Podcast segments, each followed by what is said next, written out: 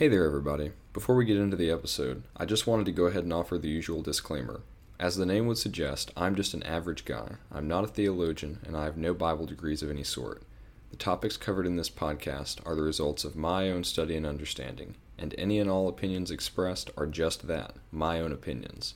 I encourage everyone listening to treat this not as an end all be all for your understanding, but as a jumping in point for your own study. I hope that the verses and perspectives provided inspire you to cultivate further growth in your spiritual walk. Now, with all that out of the way, let's get into the episode.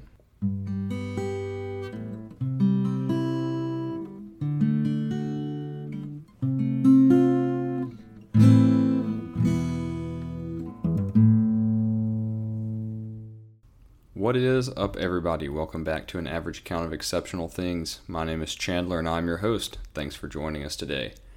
All right, well, this episode may be just a little bit longer due to the nature of the topic that we're covering today, but I will try to keep things brief and concise when possible so that hopefully this doesn't run super long. I know that we all have lives, and the whole point of this podcast is to give you something that you can take and study on your own and apply to your life.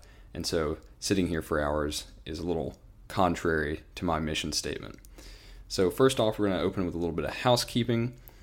This is the second half of a two part mini series where we're talking about salvation, how it works, and why we need it. So, if you were here last week, we talked about our sinful nature as a broken creation, aka, why do we need saving? So, if you haven't listened to that episode, I would highly encourage you to just go ahead and pause this episode, go back to last week's, and give that a listen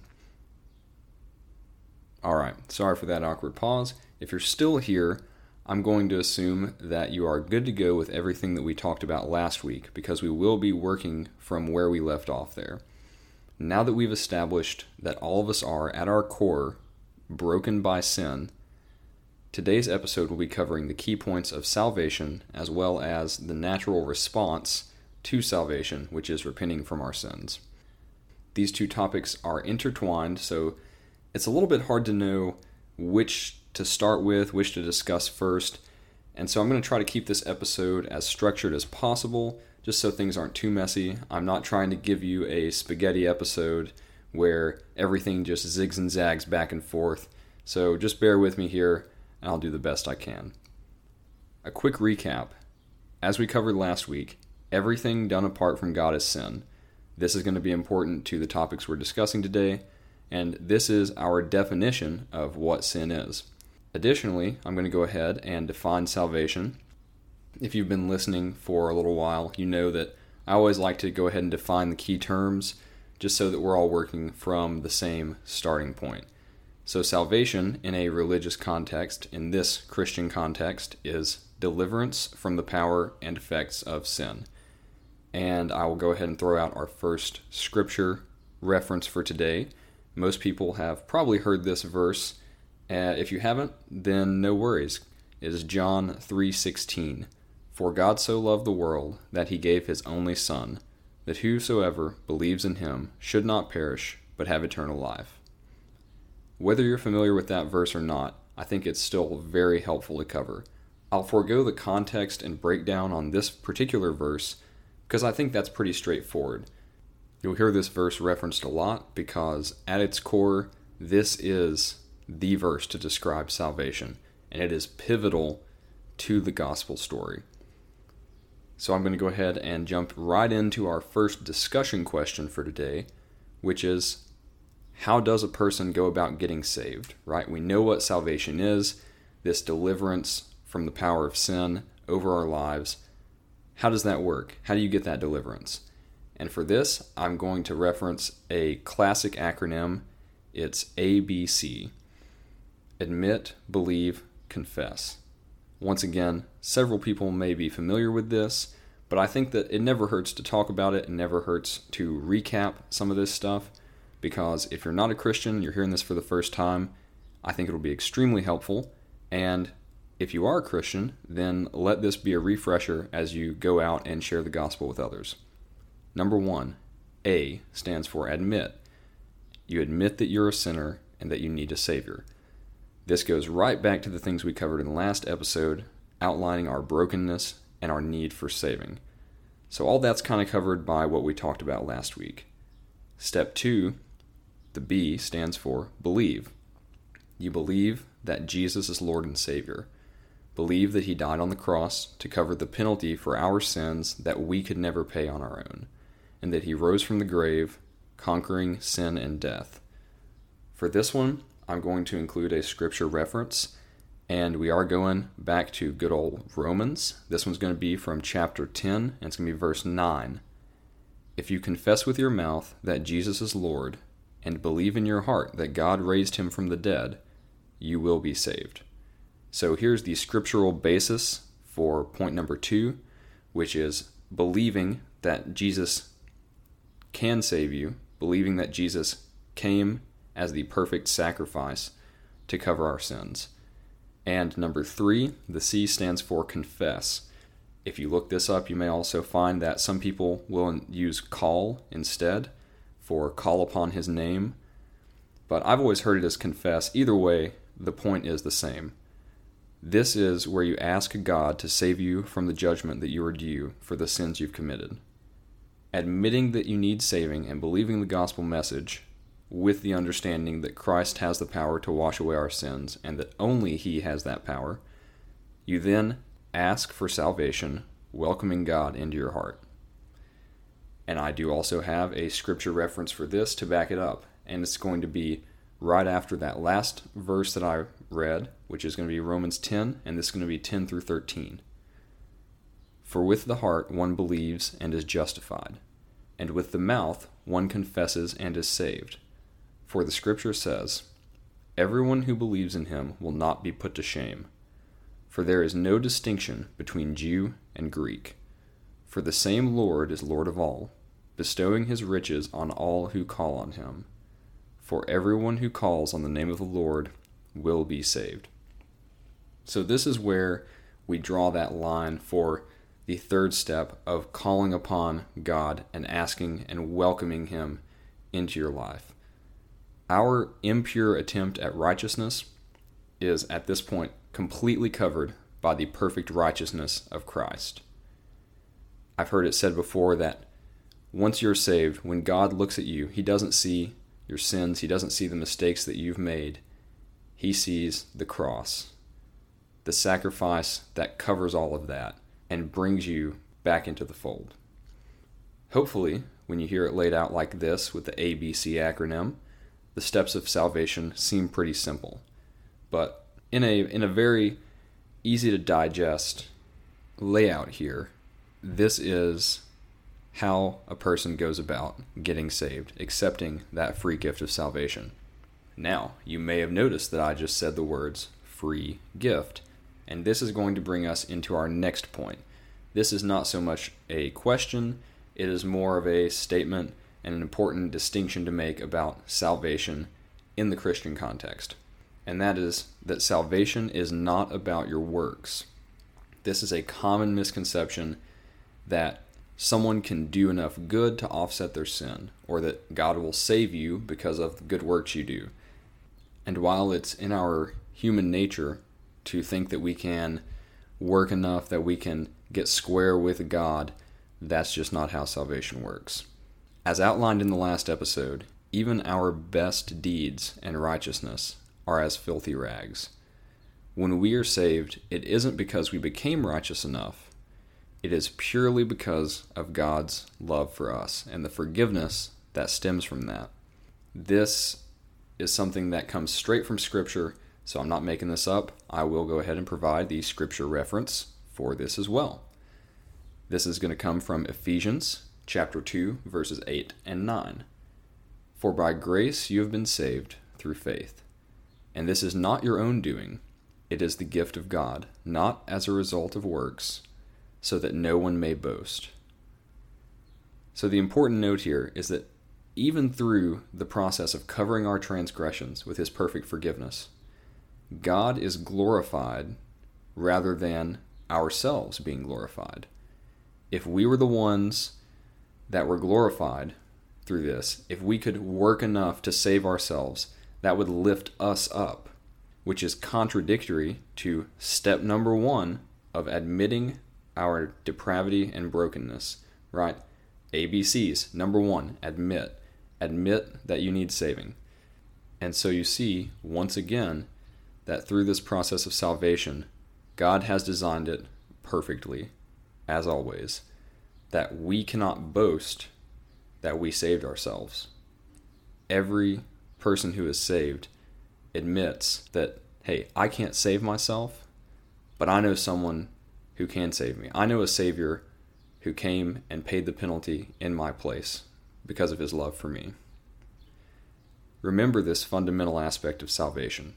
If anyone ever tells you that you have to believe in Christ, ask for forgiveness, and do something else, then you're hearing a false gospel. Only through believing in Christ, accepting that you are broken in need of a Savior, and then inviting God into your heart are you saved. And you don't have to do anything else. There's no extra work, there is no extra tithe this much or make a big donation to the church. That's not how it works. It really is as simple as ABC. We are saved by grace alone. And that's not to say that works don't matter, but it is to say that our works do not have saving power over our souls. Let me just say that one more time. Our works do not have the power to save our souls. Keep that in mind. And this brings us very smoothly right into our next point. If works aren't what save us, then what about repentance?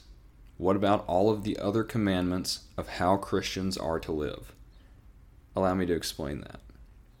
When you're saved, and you may recall that earlier I used the phrase welcoming God into your heart or welcoming God into your life, your heart is changed as a result of that free gift of salvation. And the things that you seek after and the things that you desire are also changed because those things stem from the contents of your heart. Though our sinful flesh is still going to hunger for sinful things of this world, our hearts should desire to honor and glorify God. It's not that we are saved because of our works, not at all, but we repent and turn away from our old sinful ways because we have been saved. It is the salvation that inspires our good works, not the good works that affect our salvation. Here's an example, something a little more finite, if it helps. You've been out hiking for days. You get home, and the first thing you want to do, if you're anything like me, is take a shower. And then when you get out of the shower, what do you do? Well, you don't put on the same dirty clothes that you had on before when there's a nice, clean, pressed outfit ready to go right beside of those dirty clothes. And you may be asking, well, what does this have to do with the point that we just talked about? It's this you didn't shower for the purpose of putting on clean clothes, right? You showered because you were dirty, maybe stinking a little bit, and you needed to be clean. However, because you showered to get clean, you then proceeded to put on the clean clothes. Putting on your dirty, nasty, old clothes would just be outright silly. Another point to note here is that God's perfect forgiveness for our sins and the fact that God is faithful to forgive us of our sins is not a free pass to sin with no penalty a lot of times I think people have a misunderstanding that, oh, well, yeah, God will forgive me for a sin whenever I commit it. So I don't need to worry about repenting, turning away from that, because I can just ask God to forgive me again. God will forgive you. God is, like I said, faithful to forgive. But that's not the response that we need to have. And once more, I will back this up with Scripture. Sorry to delve deeply into Romans. I know this may feel like the last couple episodes have been a Book of Romans Bible study, but there's just so much that is really good from Romans when we're talking about the process of salvation and everything that goes along with that. So we're going to get into Romans chapter 6. It's going to be verses 1 and 2. What shall we say then? Are we to continue in sin that grace may abound? By no means. How can we who died to sin still live in it? This is the takeaway that I want to bring to light here. Though God is faithful to forgive us, it is not right for us to continue on living in sin as we did before, as this does not reflect the life changing work that God has done in our hearts when we are saved. When we have that heart change, when we are made new by the gift of salvation, by the Holy Spirit entering our hearts and our lives, our actions should reflect that. You're not the same as you were before you don't go back to doing those same sinful things that you were doing before. Once we are saved, the goal then becomes to be a good and faithful servant and to share that good news with others. A little tangent here about sharing the good news, right? Now that we have covered a lot of the meat and potatoes of salvation, how it works and why we need it, you are equipped to not only apply that in your own life, but also to share the wonderful news that we have a Savior who will completely and fully cover our sins. A great illustration of this that I heard from a good friend of mine is imagine that someone gifts you a new hunting rifle. Now, if you're not into hunting, no worries. This is just the example. You can sub this in with whatever you like, whatever you're about. But he said, let's say that someone gives you a new hunting rifle.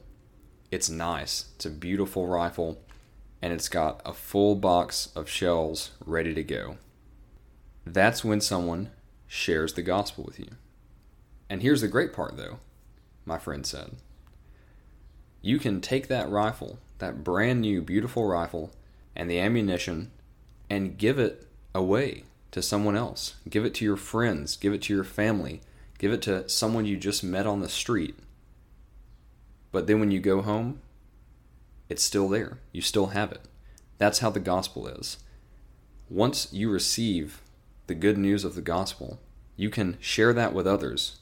You can give them that same gift and still have it yourself. Isn't that amazing? I'd never heard that illustration before, but I think that that perfectly encompasses the mindset that we should have when going out and sharing our testimonies and the reasons behind our faith with others. So that pretty much sums up all of the big key points and takeaways for this episode. And that's going to kind of wrap up the deep dive, the more heavy duty stuff about this set of topics. So I do want to go ahead and move into a little bit of closing thoughts here. Now, I know that there is a lot here, and there is still plenty that we can discuss. Some of these topics that I've just lightly touched on through the last couple episodes may be topics for full future episodes. But for the sake of brevity and keeping the information presented in a digestible volume, I'm going to go ahead and end the new content here. A few things to note though as we're wrapping things up. Think back to John 3:16 and then refer to the ABCs, admit, believe, confess. You will notice that these things are things that anyone can do. Right? Anyone who believes can be saved. There is no restriction on race or ethnicity, not on gender, not on social status, or any other marker. And Great news! Because we are not saved by our works, this is not a barrier to salvation for any person either. This is, as you've heard me say in this episode, a free gift of salvation, and it's available to all people. Often I've found that people tend to view Christianity as very exclusive. And in one sense, I think that you could make a case that it is. Because, as Christians, we believe that there is only one way to heaven the forgiveness of sins and eternal life. And that is through Christ. That's why it's called Christianity. In the most important sense, however, I would say that Christianity is actually not exclusive at all. Anyone can be a Christian, and all that it takes is the acceptance of Jesus Christ into your life as Lord and Savior. Anyone can be a Christian. There is nothing that stops any person on this earth from becoming a Christian if they are willing to admit, believe, confess. And if you're sick and tired of hearing me say those ABCs, just stick with me because hopefully that will be the last one for the episode. But hey, maybe it'll stick in your mind. But this right here is one of the most important things that I'm going to say probably in the whole episode. If this is lighting a fire in you, if you have questions, if this has sparked something inside you, don't wait. I said something similar at the end of last episode, and I'm going to urge anyone listening that feels like this has been a call to action don't wait. Pray to God earnestly to save and forgive you if you need His saving power in your life. Talk to friends and family who may be knowledgeable, or go talk to a local pastor. And just know this we are not promised tomorrow. So if God is knocking at the door to your heart right now, let today be the day that you open that door and allow Him to wash away all those past transgressions and shame.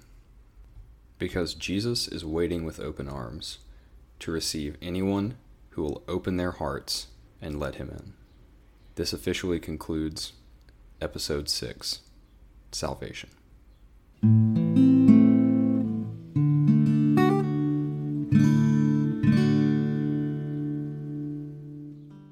Like I said at the beginning, I encourage everyone listening to use the topics covered in this episode as a gateway into your own study of God's Word. Hopefully, one of the verses mentioned or perspectives offered has inspired you to dig deeper and further your understanding of who God is, and then take that understanding and apply it to your daily walk. With all that said, I hope you've enjoyed this week's episode of An Average Account of Exceptional Things. And until next time, encourage one another, love your enemies, and count your blessings.